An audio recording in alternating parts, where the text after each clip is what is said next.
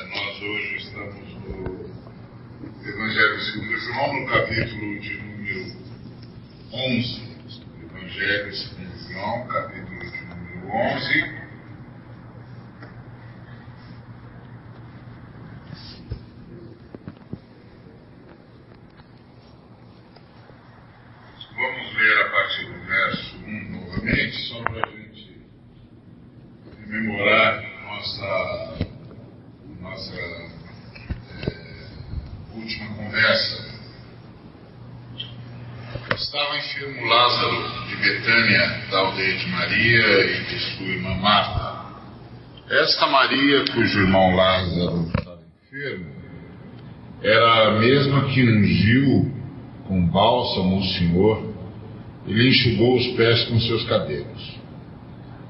Mandaram, pois, as irmãs de Lázaro dizer a Jesus: Senhor, está enfermo aquele a quem amas. Ao receber a notícia, disse, disse Jesus: Esta enfermidade não é para a morte, e sim para a glória de Deus, a fim de que Deus seja por ela glorificado. Ora, amava Jesus a Marta e a sua irmã e a Lázaro. Quando, pois, soube que Lázaro estava doente, ainda se demorou dois dias no lugar onde estava.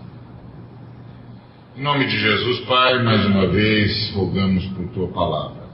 Nós não a merecemos, nós aclamamos pelo sangue de Jesus, porque esta é a vontade dele, que a tua palavra venha e nos transforme segundo a tua vontade. Que a tua palavra venha, que nos transforme, que nos vivifique, que nos leve a desfrutar do teu perdão e da tua santificação. Em nome de Cristo Jesus. Amém. Muito bom. É, na última vez que conversamos, nós vimos é, esse, essa informação ah, muito rica de que Jesus tinha amigos e Lázaro era um dos amigos de Jesus. E então nós vimos a importância ah, da amizade e como nós devemos nos lembrar que o reino de Deus é antes de tudo um reino de amigos. Que o nosso Senhor veio em busca de amigos. Ele disse isso, já não os chamo servos, porque o servo, ele não sabe o que faz o seu Senhor. Mas uh, eu os tenho chamado de amigos, porque eu lhes tenho ensinado tudo e dito tudo. E é, é surpreendente pensar que Deus busca amigos. E, e, mais surpreendente ainda é, é, pensar que Deus entende que encontrou em nós os amigos que busca. Isso é de impressionar. Ah, Abraão recebeu essa distinção, foi conhecido como amigo de Deus. E nós somos filhos de Abraão, que Abraão é o patriarca da fé. E Jesus repetiu a mesma lógica que havia dito a Abraão, repetiu conosco, uh, que ele veio buscar amigos. É, isso é extraordinário. A outra coisa extraordinária nesse texto é essa, essa busca do, pelo amigo, essa busca em oração. Lázaro ficou doente, estava enfermo, e, e então as irmãs de Lázaro Marta e Maria, é, mandaram dizer a Jesus, buscaram um intercessor, alguém que pudesse interceder por ela junto a Jesus, que pudesse levar a Jesus a notícia de que Lázaro estava enfermo.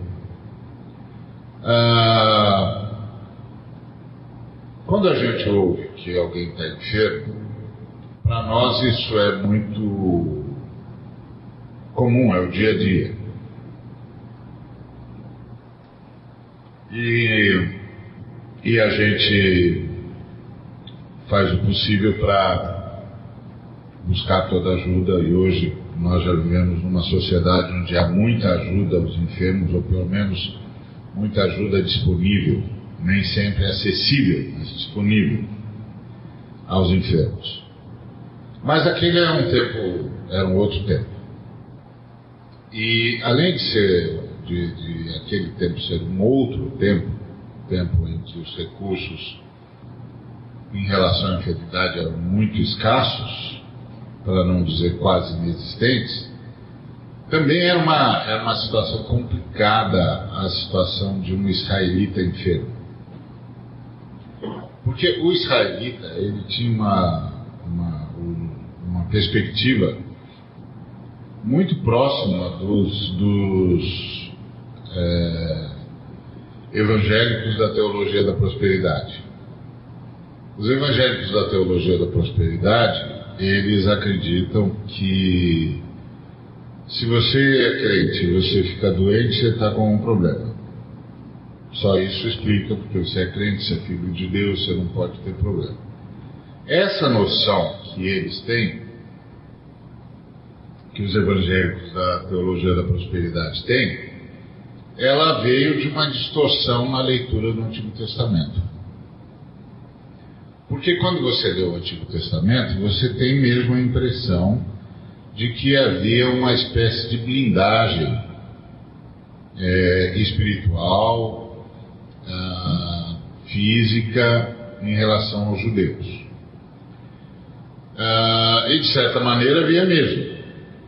Haja vista que eles andaram 40 anos no deserto sem sem ter enfermidades, sem ter epidemias, sem que, que a, roupa desgastasse, sem que o sapato desgastasse, tendo comida diária e eventualmente até ah, um plus, porque pediam alguma coisa especial ao Senhor, como carne, por exemplo. É, então você tem aquela impressão de que esse é um povo blindado. E, e era mesmo.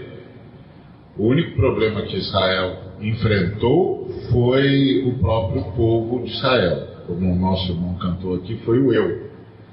Quando eles esqueciam quem eles eram, aí o Senhor tinha de lembrar-lhes quem eles eram e o que eles haviam sido chamados para ser.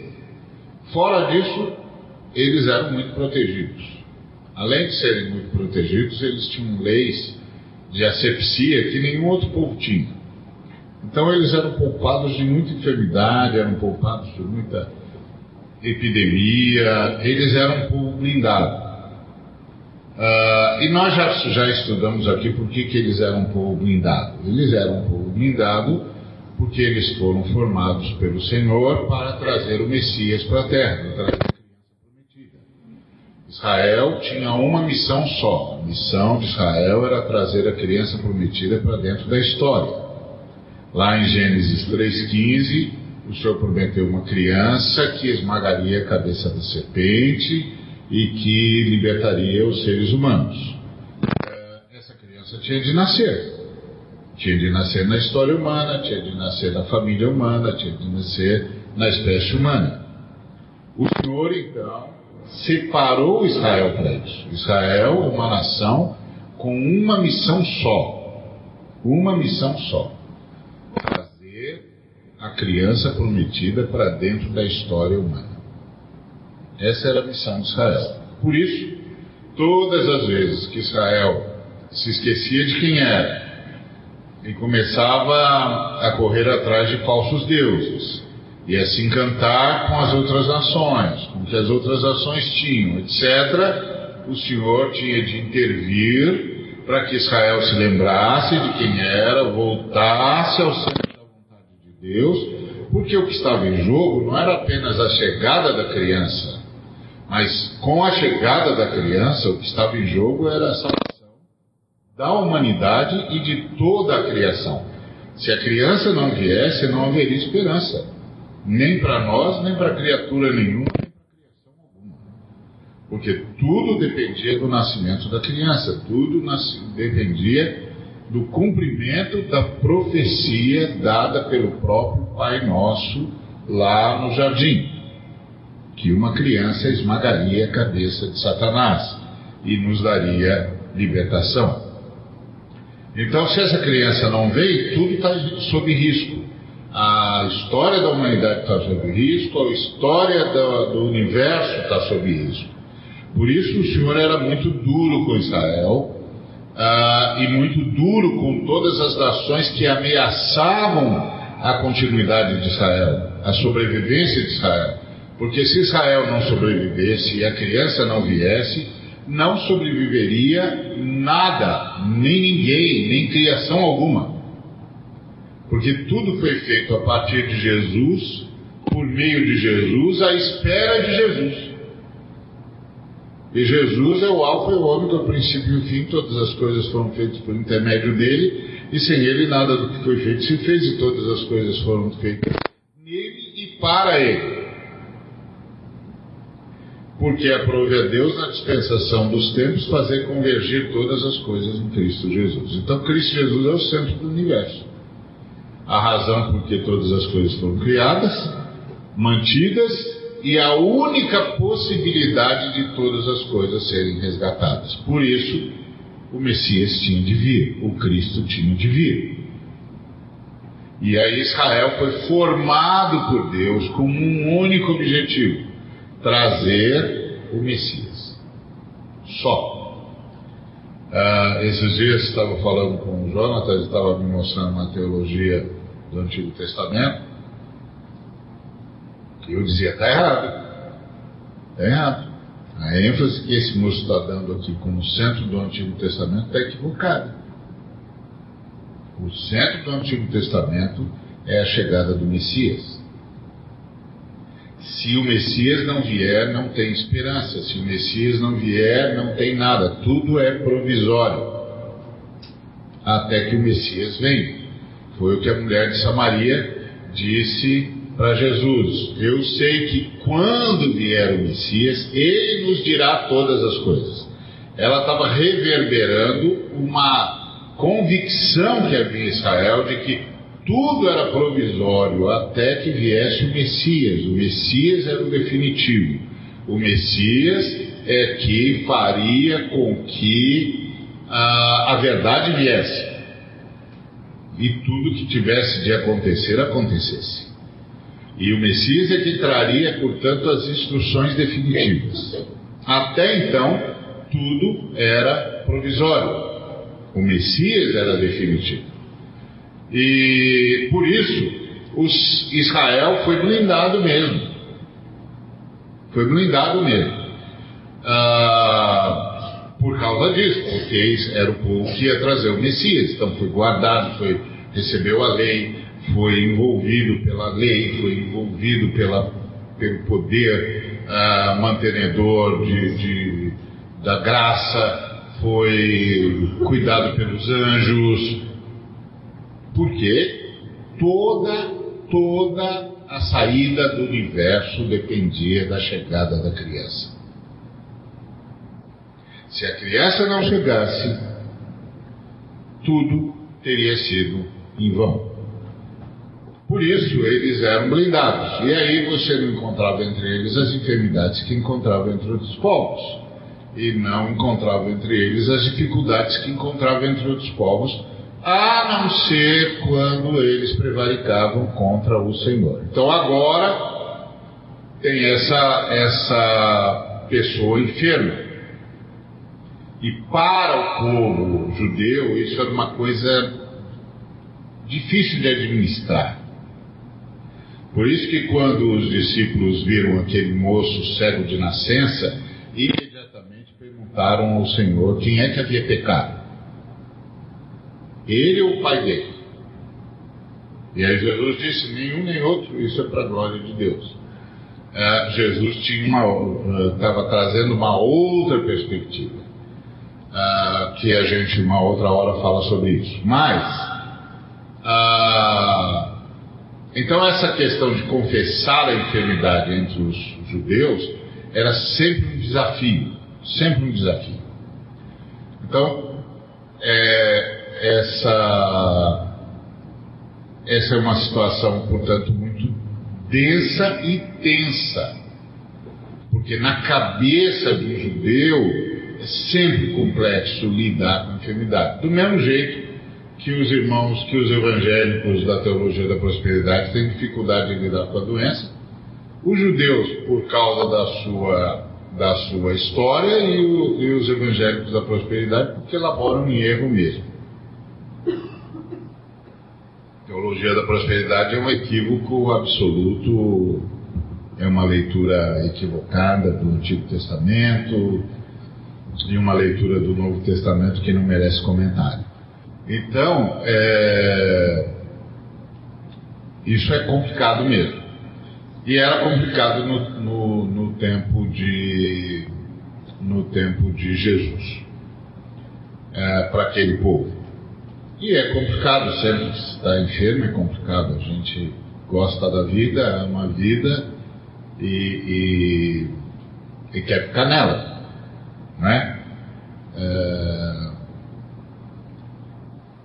Essa é uma luta de todos nós, porque a morte é uma inimiga mesmo. A morte é uma tragédia e nenhum de nós a quer, nem a deseja, muito pelo contrário. Uh, e quando deseja é porque a gente está com problemas profundos e precisa imediatamente de ajuda.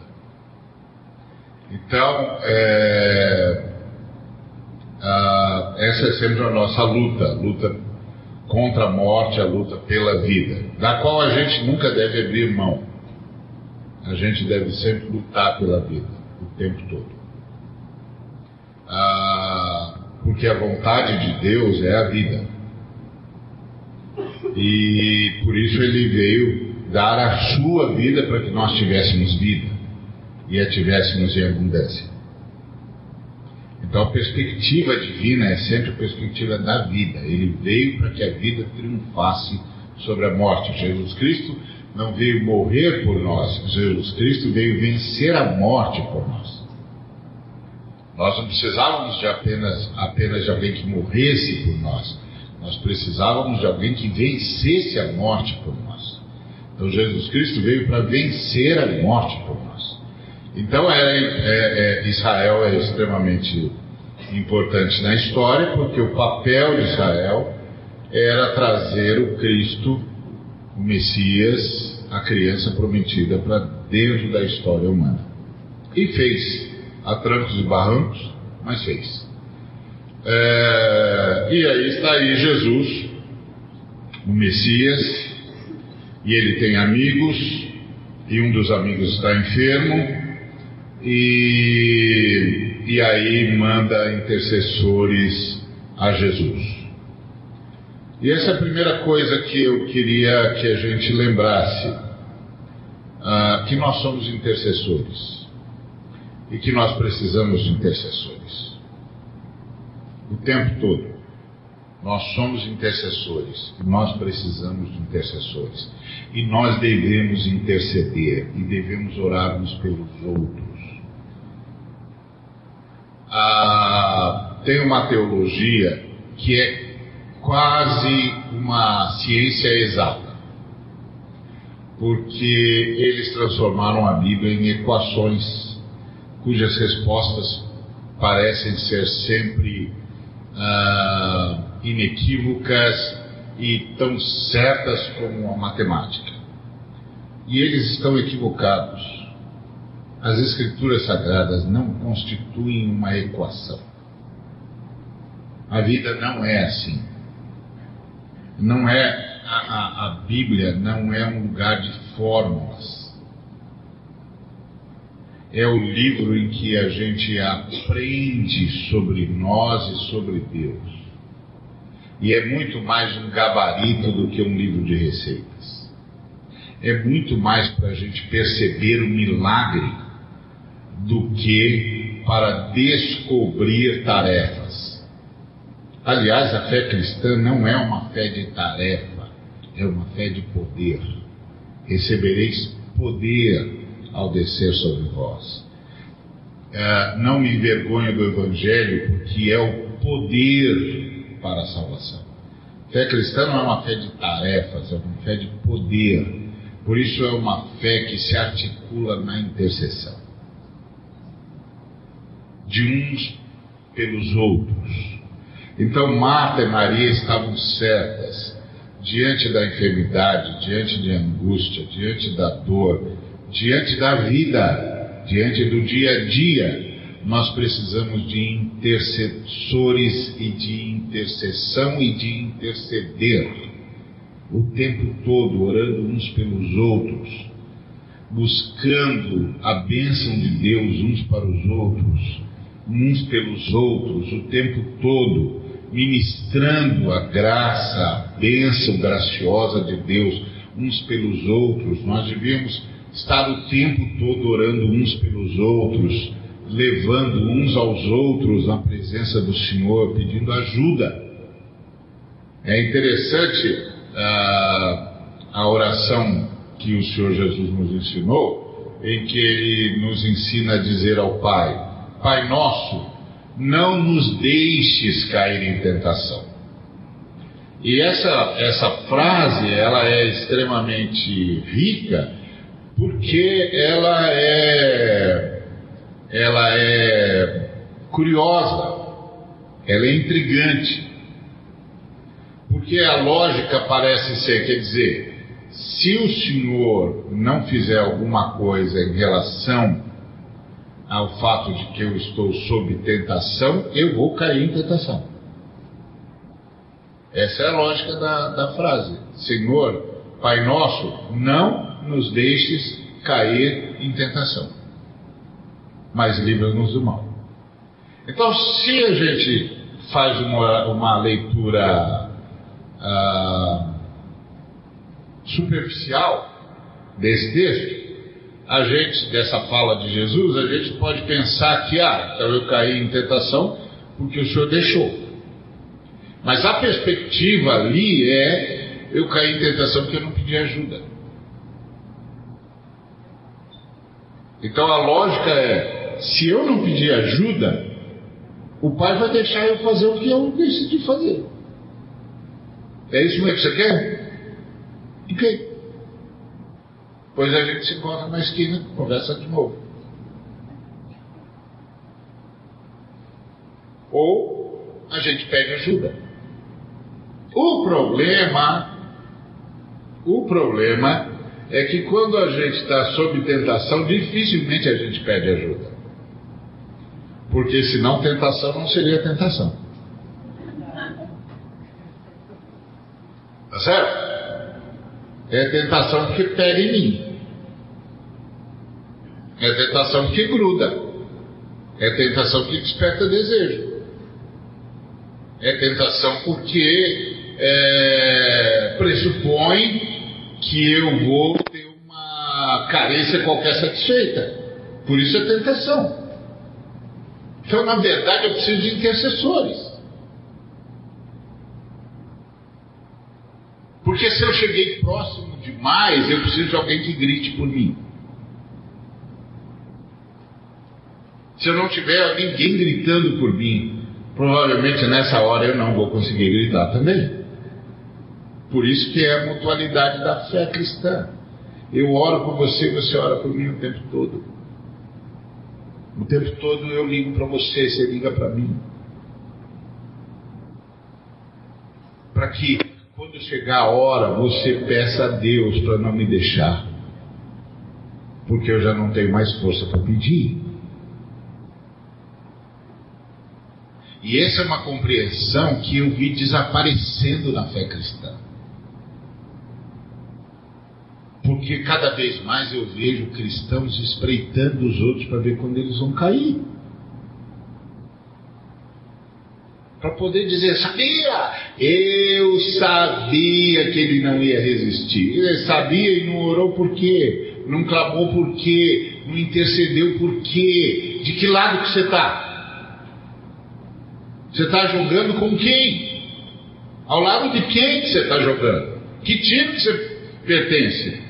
Não é possível que você pertença ao nosso time. Se você pertencesse ao nosso time, você não ficava espreitando irmãos, você ficava intercedendo pelos irmãos. Faz sentido?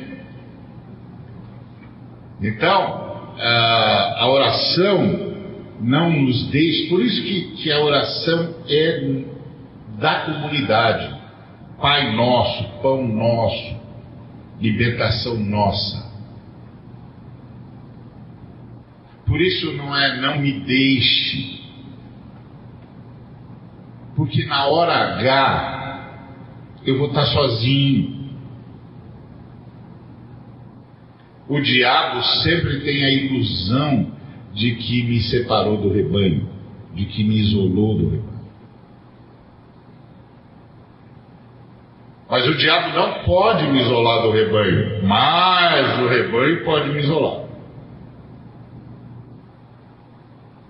Quando o rebanho não entendeu que estamos interligados, que quando um tropeça, todos caem, de alguma maneira. E aí, quando a gente aprende essa lógica do Senhor Jesus, a gente vira intercessor. Por isso é isso, ter alguém com quem eu possa contar para falar para Jesus. Interessante essa passagem, porque Marta e Maria não estavam lá cuidando do irmão, não podiam se deslocar até a Galileia, mas podiam contar com alguém que intercedesse pelo seu irmão junto a Jesus. Intercessão. Esse é o segredo da, da, do movimento cristão, intercessão. E, e, e, a intercessão, ela, ela necessariamente instiga a gente à ação. Ah, a verdadeira intercessão fortalece, fortalece os pés, a destra as mãos e dá lucidez à mente. E a gente começa a saber o que fazer e começa a fazer. Porque os joelhos dobrados é que fortalecem os pés, adestram as mãos e iluminam a mente. Intercessão. Isso é, é, é, é extraordinário. E, e aqui está essa, essa colocação extraordinária desse texto que o, o, o Marta e Maria mandam dizer. Mandam dizer. Contam com intercessores. E é por isso que a gente precisa ter, aprender a, a ser um ambiente seguro de intercessão. Onde eu posso contar o que está acontecendo comigo para os irmãos. E os irmãos ah, oram por mim. E oram mim. Ah, alguém transformou a fé cristã numa, numa verborragia incessante. Porque você fala com um irmão e ele tem sempre uma palavra para dizer para você e ele fala horas te aconselhando, ou te exortando, te encorajando, te admoestando, te dando dura, mas ele não ora.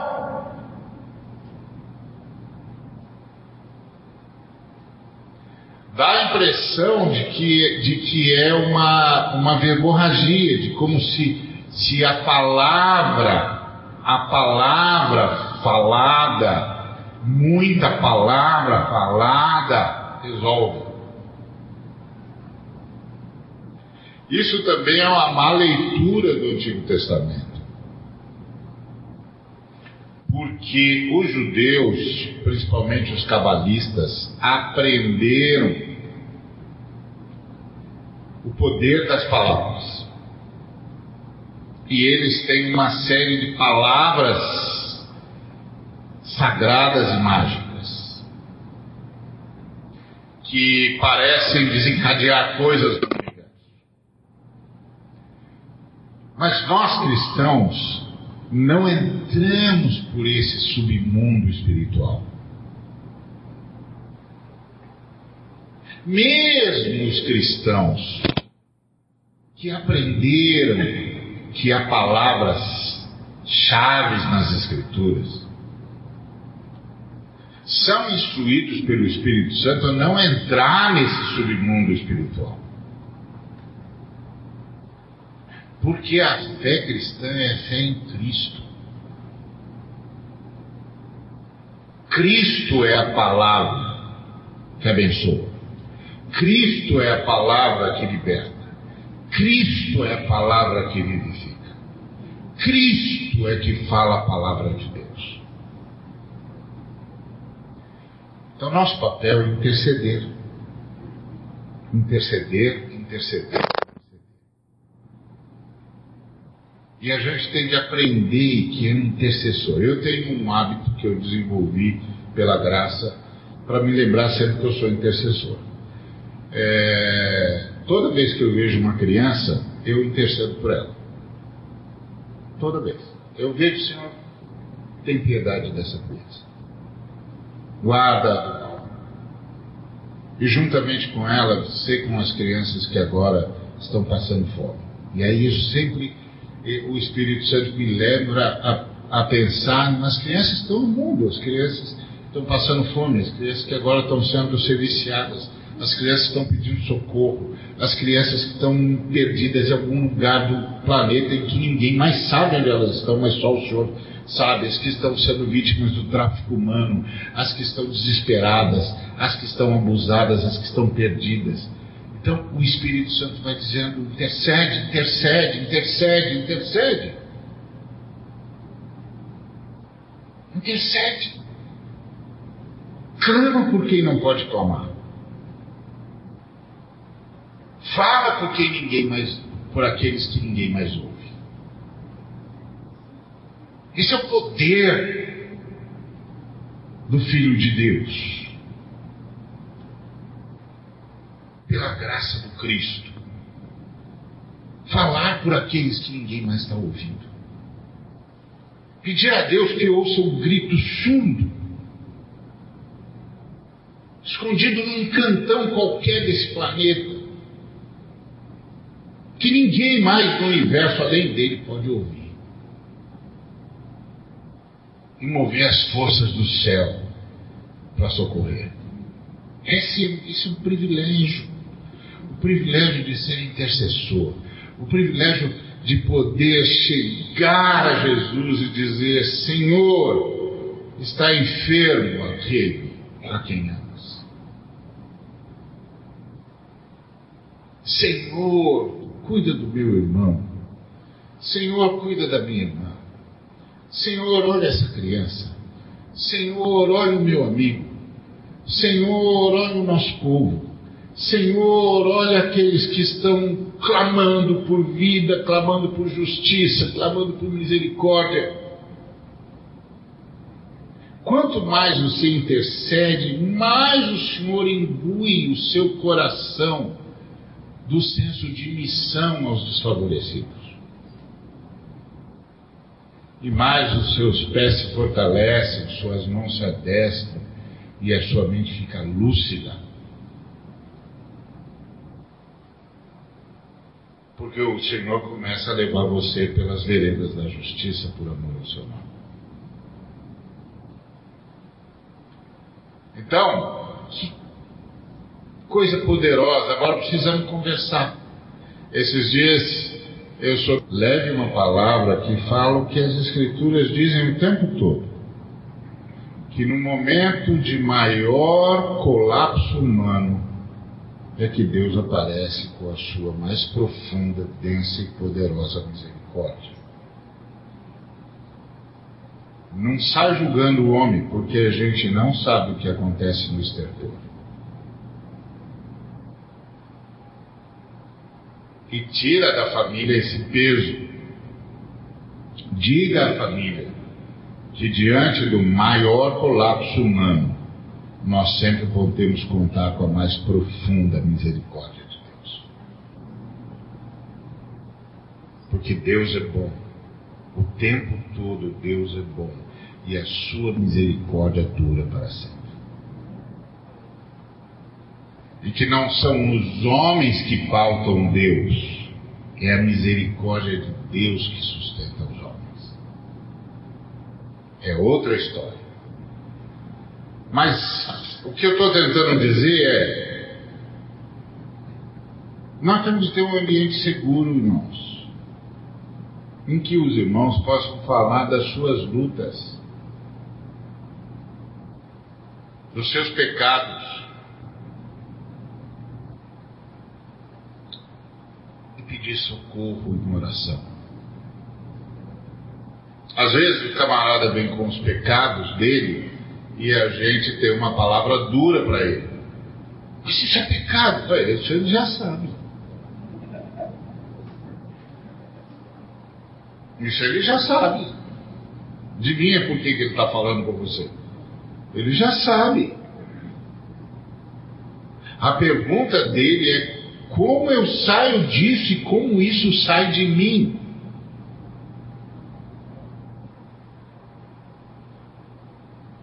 E a resposta é: eu vou orar por você.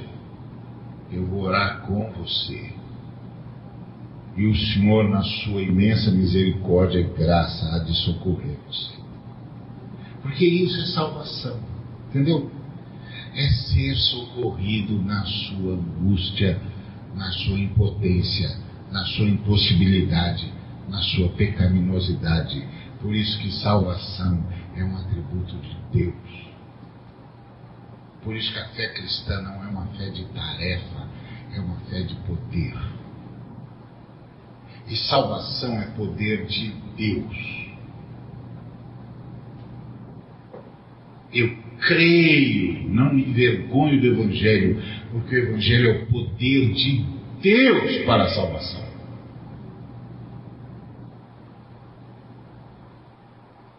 Todo mundo precisa ser salvo todos os dias.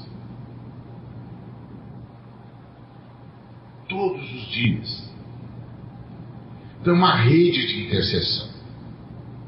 E às vezes as pessoas dizem assim: ah, mas só orar não adianta. Bom, primeiro que, que isso depende muito de quem é com, de, de, de, que, com quem é que você fala. Ah, o Zezinho estava com o Luizinho, iam jogar futebol, o Zezinho falou: Eu tenho uma bola em casa. E vamos lá pegar. Ah, então tá, eu, eu, você tem? Tem. Aí chegaram, foram lá no fundo, tinha um, dispensa lá, prateleiras e tal, e a bola estava lá mesmo, no alto da prateleira, lá em cima. E aí o Luizinho falou pro Zezinho, Ih, mas, mas a bola está lá em cima. Aí o, o Zezinho falou: ah, não, não se preocupa, não, eu, eu pego para você. Você pega a bola lá em cima, pego. Mas você, você sobe, você sobe pela, pela prateleira? Não, não, subir pela prateleira é muito perigoso. É, eu também acho que é perigoso. Então como é que você pega? Ah, isso é muito simples. Simples como? Quer ver? Quero. Pai!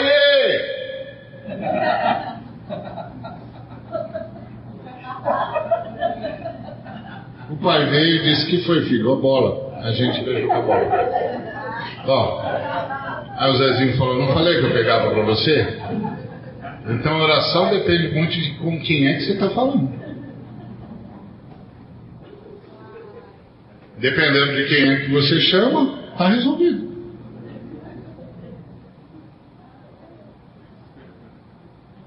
Então, oração é como a gente chega para Jesus e diz: Senhor, está enfermo aquele a quem amas. E essa é a coisa mais extraordinária. É a certeza que eu posso ter acerca de qualquer ser humano. É que ele é amado por Deus, ele é amado por Jesus. Então eu sempre posso dizer: Senhor, está enfermo aquele que amas. Está enfermo aquele que amas. Eu vim falar por ele. Porque ele não consegue mais falar. Isso é a fé cristã. A fé cristã não é fé de tarefas. Eu gosto de ficar brincando que o sujeito tinha uma religião, chegou para o líder da religião dele e disse: Eu estou mal. Aí o líder falou: Também você não vem aqui é, acender os incensos, você não vem aqui é, repetir os mantras, é lógico que você está mal. Aí ele mudou de religião, foi para outra e disse: Eu estou mal. Ah, também você não reza cinco, cinco vezes por dia olhando para a cidade certa, você não faz jejum, não dá esmola, lógico que você está mal. Aí foi para outro lugar. Foi para outro lugar, um dia ele chegou lá para o camarada líder e falou, eu estou mal. Também você não dá espaço para sua mediunidade. Você não vem aqui para desenvolver. É lógico que você está mal. Aí ele se converteu. E um dia ele chegou para o irmão e disse: Estou mal. O que, que o irmão fez? O irmão disse: Se ajoelha. Eu vou orar por você. E o poder que ressuscitou Jesus Cristo vai ressuscitar você também. Essa é a fé cristã. Essa é a fé cristã. A fé da ressurreição, não é a fé das tarefas.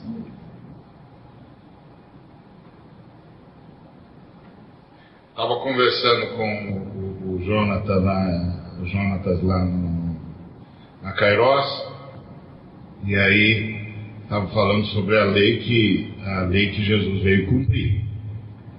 E aí eu disse, bom, então, qual a lei que Jesus veio cumprir? A lei de Deus. Qual a lei de Deus que Jesus veio cumprir? Ah, a lei de Moisés. Não, a lei de Moisés não é a lei de Deus lei de Moisés é a lei que Deus deu a Moisés para o povo de Israel ter noção da necessidade do Messias, ter noção da queda humana, ter noção da carência dos seres humanos. Não foi a lei de Moisés que nos, que nos destruiu, foi a lei no jardim você pode comer de todos os frutos, de todas as árvores, menos a árvore que está no meio do jardim. O dia que você comer dela, você vai morrer. E nós comemos e morremos. E aí não tinha nenhum ser humano que pudesse se apresentar para a lei de Deus e dizer: Eu posso morrer porque todo ser humano já estava morto. Aí Deus se fez ser humano.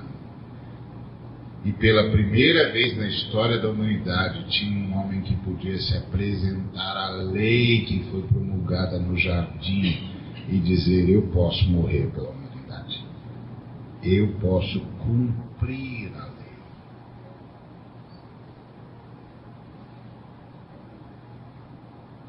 e cumpriu a lei e venceu a morte. A lei de Moisés tem nada a ver com salvação. A lei de Moisés é para que o povo de Israel soubesse da necessidade da salvação. O Paulo disse isso. Paulo disse: Eu não saberia que era pecado se não tivesse a lei de Moisés. Quando veio a lei de Moisés, eu me dei conta de por que, que eu era desse jeito. A lei de Moisés não me fez assim. A lei de Moisés só me fez ver que eu era assim. O que aconteceu comigo aconteceu em tempos primeiros.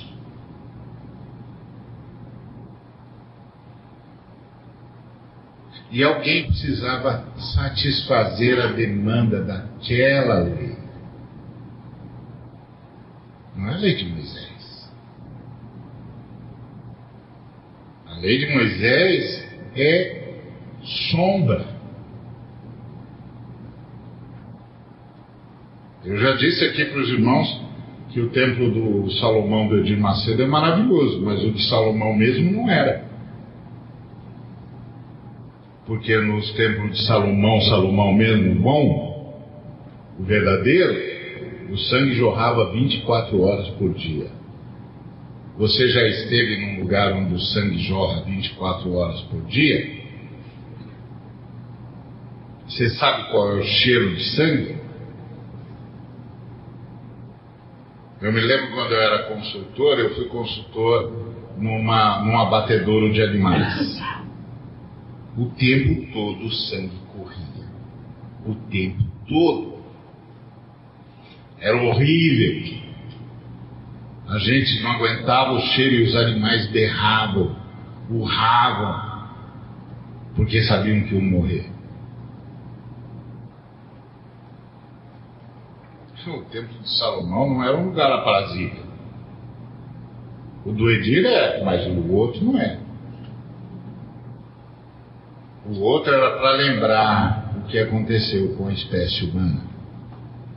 O tempo todo eles eram lembrados. E o tempo todo ecoava na mensagem do sacrifício: o Messias virá. E quando vier o Messias?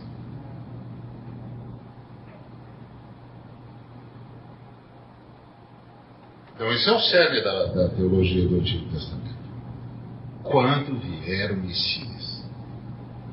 Muito bem. Então, intercessão. Oremos uns pelos outros. Nós não estamos aqui para nos julgarmos. Nós estamos aqui para interceder uns pelos outros. Nós todos precisamos de ajuda. O tempo todo. O tempo todo. O melhor de nós ainda tem de conviver consigo mesmo. O melhor de nós ainda tem de conviver consigo mesmo. Nós precisamos de ajuda. E quando a gente não estiver mais aguentando a pressão, e quando a gente estiver entrando em colapso, a gente não pode dizer, meu Deus, eu não tenho fé, eu não tenho fé. Não, a gente tem que dizer, eu preciso de ajuda, eu preciso de intercessão, eu preciso de oração, eu preciso de gente orando comigo. Eu preciso de gente comigo. Eu preciso de irmãos. Essa é a vida da igreja. Quando institucionalizaram a vida da igreja, virou essa coisa horrível. Aí todo mundo está sonhando com uma posição. Que raio de posição? Nós somos pecadores, nós somos seres humanos, nós precisamos uns dos outros. E os outros seres humanos precisam da luz que nós recebemos. Nós temos um débito com eles. Que posição, que loucura é essa? Que, que deu em nós? Poucas circunstâncias, autoridades eclesiásticas. Quem inventou essa idiotice?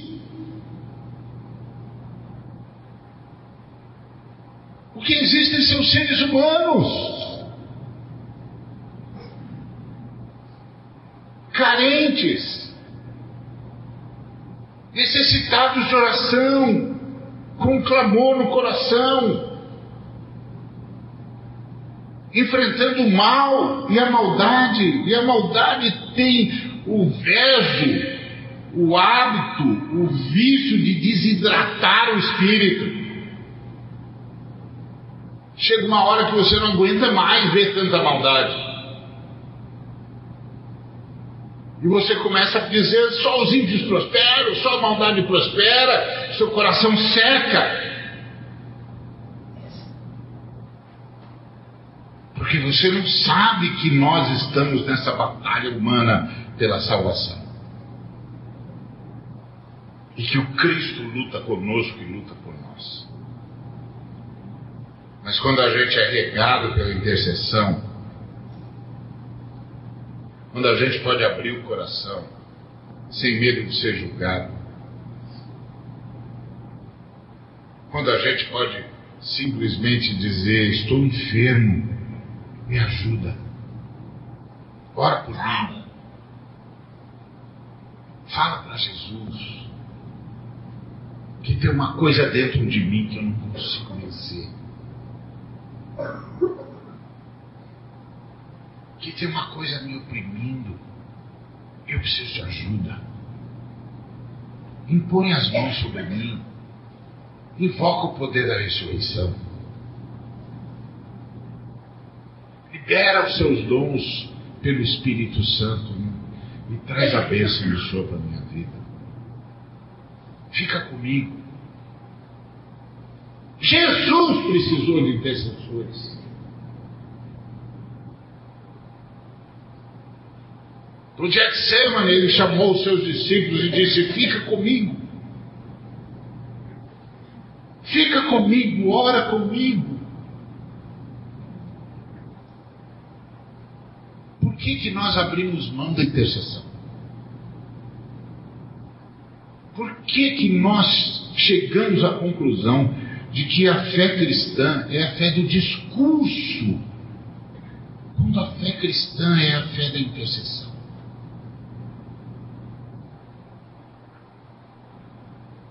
É por isso que os bandidos nos enganam. Porque eles são capazes de elaborar discursos extraordinários, mas a oração deles não passa do teto. Eles não conseguem entrar no Santo dos Santos.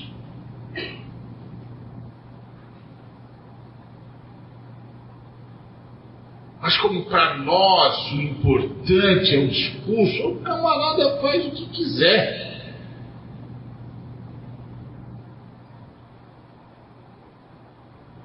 Mas a fé cristã é a fé da intercessão.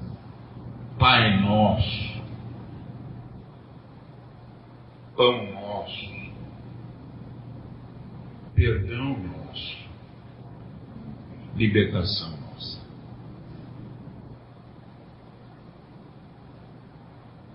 Que coisa fantástica. Que coisa extraordinária. Senhor, está enfermo aquele a quem amas.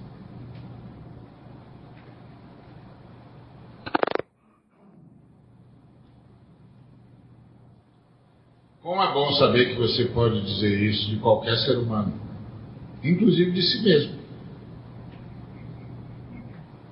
O Senhor está enfermo. Esse este a quem amas. Tem piedade de mim. Irmão, está enfermo este a quem o Senhor ama. Ora comigo. Ora por mim. Estende a tua mão. Invoca o poder da ressurreição sobre a minha vida. Que coisa impressionante que o Senhor, pelo poder do Espírito Santo, nos legou. E a partir daí, irmãos, nós somos levantados pelo Senhor para sermos agentes de libertação na história.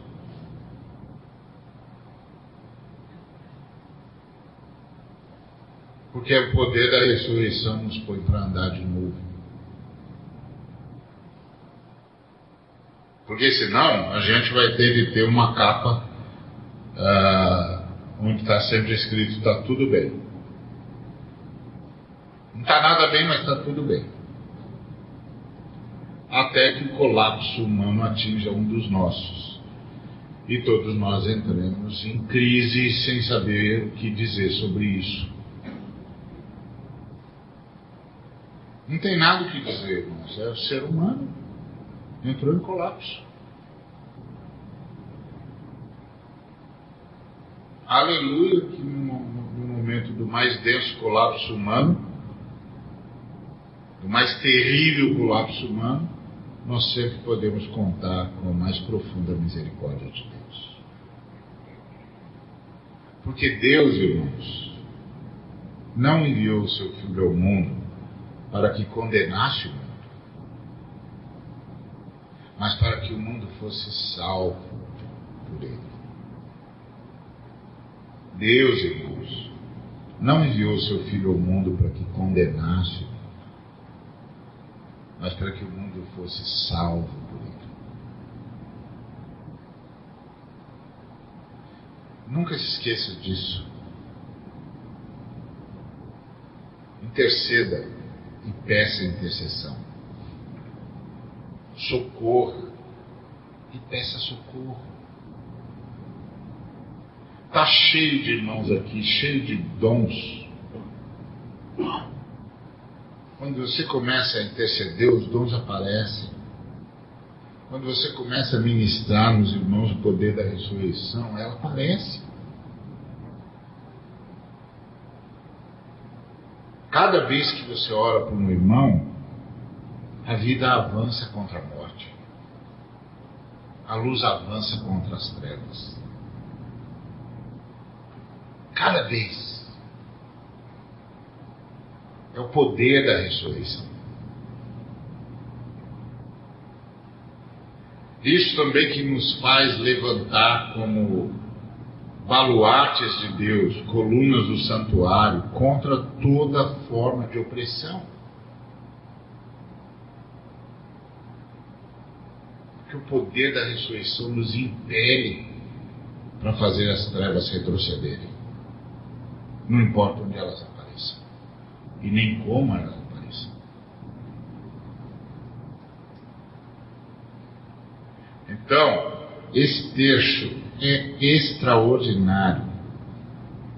Senhor, está enfermo aquele a quem amas.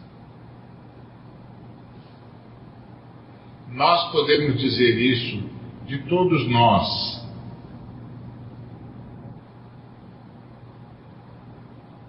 que, que nós podemos dizer de todos nós que estamos enfermos de alguma maneira? Mas o que é que nós podemos dizer de todos nós? Que o Senhor nos ama. O Senhor nos ama. O Senhor nos ama. E essa é a nossa salvação. Essa é a minha salvação. Essa é a salvação que veio ao mundo.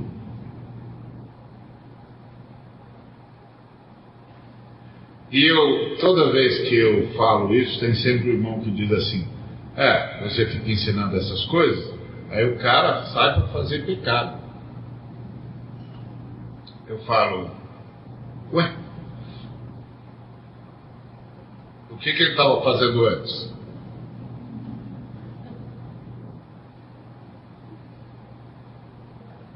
Irmão, a fé cristã é andar sobre as águas, sem prancha e sem a, a bola chinesa. Portanto, a fé cristã é andar em estado de milagre. Você acha que o sujeito que você anda a vida cristã? Não. É o Espírito Santo que produz em nós o fruto. Fruto é do Espírito, não é meu. O fruto do Espírito é Então o que eu preciso é que o Espírito tenha plena liberdade em mim. E eu preciso que os irmãos olhem para que ele tenha.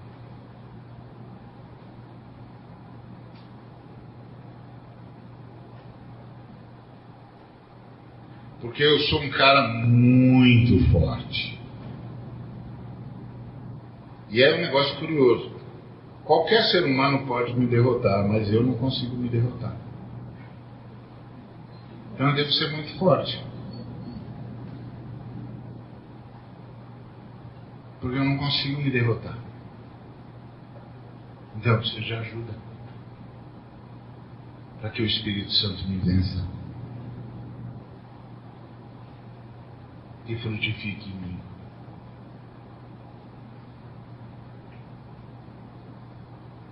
Senão, a gente é, não vai entender os, o, o processo da fé. E o que foi que Jesus Cristo conquistou para nós quando rasgou o véu?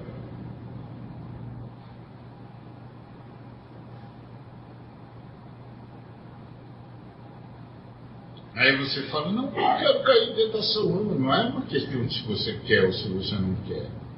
É que você não pode, você precisa de ajuda, eu preciso de ajuda, nós precisamos de ajuda e a nossa ajuda é intercessória.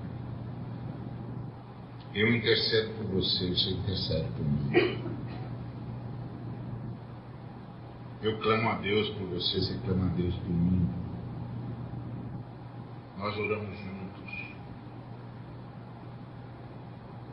Se você tem dons, você ministra para mim, e se eu ministro os meus dons para você, no poder do Espírito Santo. E nós saímos na força do Espírito para fazer o que tem que ser feito. E aí nós vamos cada vez mais juntos.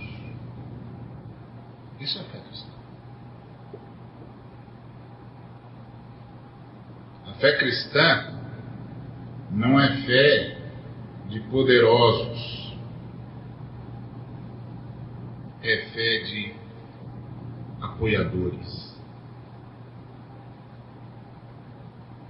Eu apoio você, você me apoia. Eu oro por você, você ora por mim. Eu coloco as mãos sobre a sua cabeça, você coloca as mãos sobre a minha.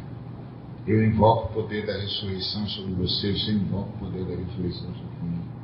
E o Espírito vai nos transformando a imagem e semelhança daquele que nos faz ver que é o próprio Senhor Jesus. De glória em glória. Senhor, está enfermo aquele que tu amas.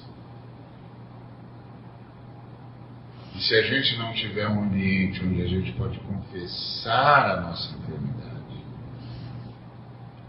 vai haver cura, irmãos. Porque sozinho a gente vai entrar em colapso.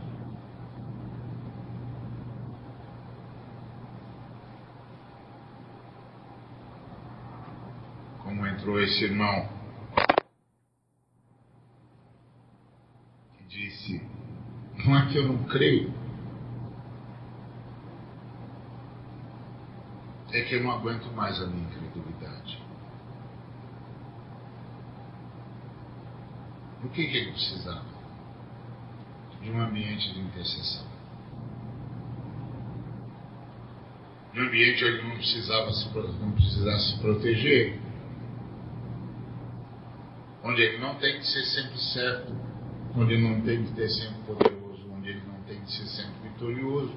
Ele só tem que ser gente que é amada por Deus e precisa ser salva.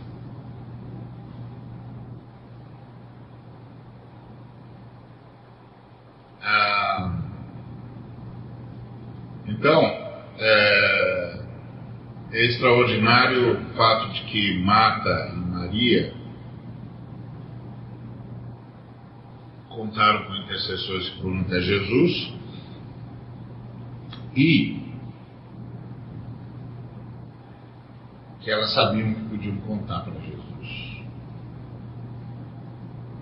que Lázaro estava enfermo. Que Jesus não ia sair perguntando qual foi o pecado que ele fez.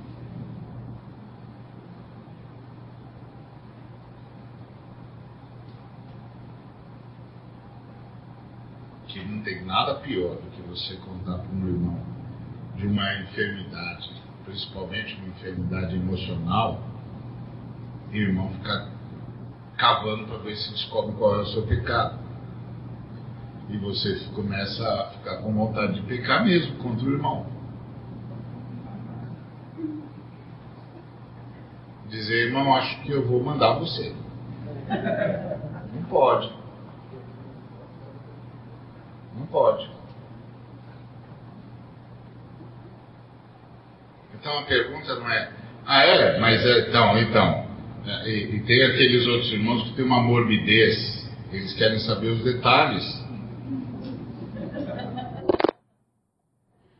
Você fala, meu, você está você tá mais doente que eu, hein, meu? Porque eu pelo menos já sei que estou doente. Você está mal, cara. Você está pior do que eu. Você é louco? Não, não é isso a fé cristã. A fé cristã é ore por mim, ore comigo. E aí quando você chegar num ambiente, nesse ambiente de fraternidade, você vai poder e eu vamos poder confessar os nossos pecados. E aí nós seremos curados. Porque ao invés do irmão ficar perguntando detalhes do meu pecado, ele vai invocar o poder da ressurreição. Ressuscita, Senhor, a este que amas. Ressuscita, Senhor. Opera teu poder maravilhoso, a tua vida. E traz ele das trevas para a tua maravilhosa luz.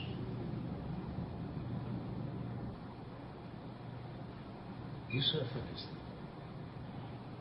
Amém? Amém?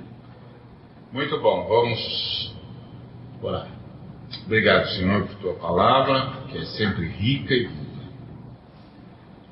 que ela possa frutificar em cada um de nós. Que o Senhor abençoe a cada um dos irmãos. Que o Senhor os guarde. Que o Senhor ah, resplandeça o rosto sobre vocês, cada um de nós.